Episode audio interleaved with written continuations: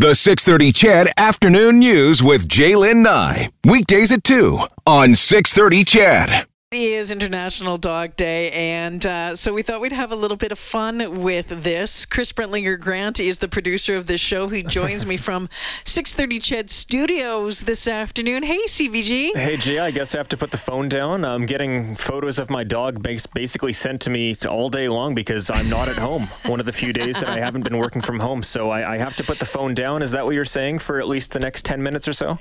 Yeah, actually, the next uh, eight minutes, to be honest with you. Okay, so you just recently became human, the human to Willow, right? Yes, the full time human. Uh, she has my heart. Willow uh, Brentlinger Grant Reed, I guess, if we're going full hyphenation there.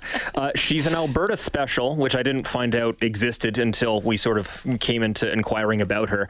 But I- have posted some photos online, and I have to think it's it's a Saint Bernard more than anything else. And Willow is absolutely lovely and she's grown alarmingly fast. Like we've had her for two weeks, and she she can jump over the cage that I bought for them, like the little enclosure. She can just clear yeah. it. It's not even close anymore. She looks like she uh, is definitely some Saint Bernard. She is uh, a cutie to say the least. But you have another foster dog right now, so you have two puppies at home. Are you mad? Uh, crazy, yes. Angry, no. Um, I, I, think my partner's a little bit uh, upset with me for having come to the studio today. But so, so they haven't been spayed or neutered yet. We have Willow, who is of course a female, and Lloyd, as the name would suggest, is the male, and he looks a lot more husky than anything else. It's weird because they were from a litter of 10 puppies and they're in groups of about three. Like there's a couple St. Bernard looking ones, there's a couple Huskies, and some Dachshunds. And I didn't know that could happen. But mm. we're, we're, we're, we're t- keeping track of Lloyd. We're taking care of him for about another 10 days or so uh, just because we didn't have a dog at home uh, that we could adopt to. And uh, without her having been spayed yet, that was a rule from the adoption agency, is that you have to yeah, take yeah. them in pairs. So we're, we're, okay. we're taking care of Lloyd Lloyd. He's wonderful. Um, trying not to get too attached because I know that it's not going to be forever. Fortunately, the family that's taking him only lives in Sherwood Park, so we'll be able to set up puppy dates. Yeah. Um, and Lloyd is also really enjoying eating parts of our deck.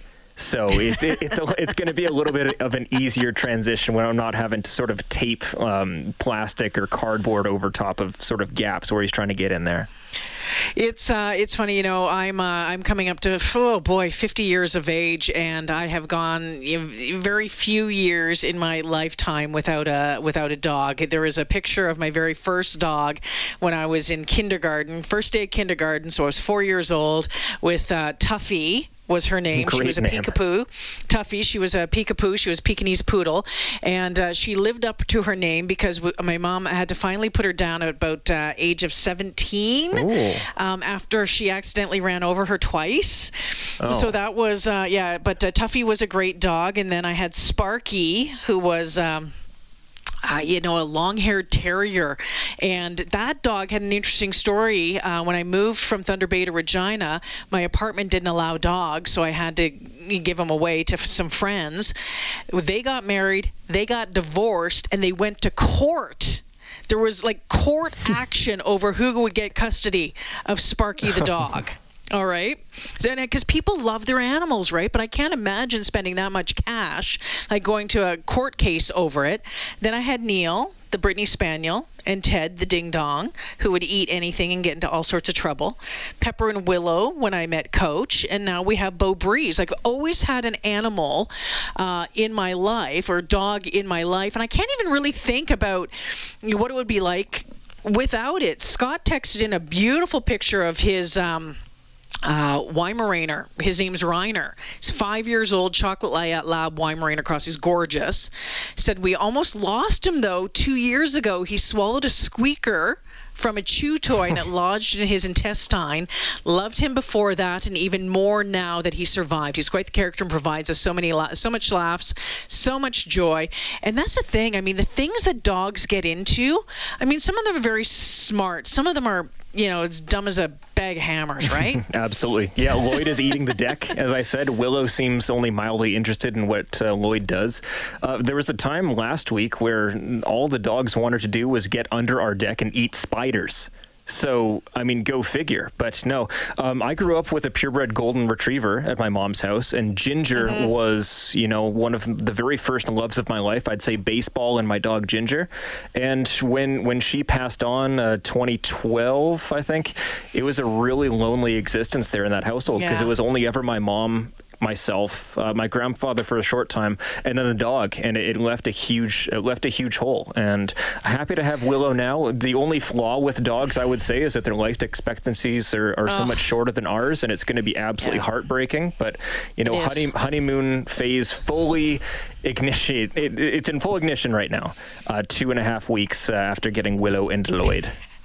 Yeah, um, it is. Uh, it is a, a, fun time to have puppies in the house, and then it gets, uh, you know, they slow down maybe depending on the breed, and then, as you said, it's so tough to say goodbye to them um, when that time comes. Mark Laurie just texted in and said, Jay, he says, dogs. I've had three, two huskies and one husky Malamute cross, all girls, all rescues. They have been such a gift for our family. It's so much love, and that's it. And so I was reading today about, you know, some of the reasons why we love our dogs so much. Yeah. Um, you know, they make make us laugh, yes, all the time. Um, they comfort us when we're blue. They, they just seem to have this this you know built in this innate knowing that we're, we're sad or or whatever it is. And I, my dog Neil used to come in and just give hugs. He would come right in and push his his his head right up into your neck. It was just Aww. awesome. Um, they teach us to be more human right? Um, dogs are kind, loving, and compassionate. They forgive everything. They never hold a grudge. And I thought about that and I said, isn't that true? And I think that's one of the reasons why when we see uh, animals who've been, you know, hurt, we just wonder, you know, who could ever do something that to that yeah. to, to an to an animal? And unfortunately, they just trust you so much. And the final reason was that they love us more than they love themselves might not be they might love the ball their ball a little bit more than they love us but that's the truth and you know in a nutshell they're just a big furry bag of love. that's the best thing about them. yeah, I, I don't want to say dependency is the right word, but just trust. And and they rely on you. Like we, we see statues around the world. There's one, a really famous one in Japan just comes to mind yep. of, of that dog who waited for his owner for yeah. years and years and years. And those stories are heart wrenching, but it just sort of reminds you of the purity and how wonderful these things are. And the unconditional sort of bond that you would have with a dog is, is it's something I'm really looking forward to to now that I'm an adult. And, you know, I, we got Ginger when I was seven years old, and, and that was one thing.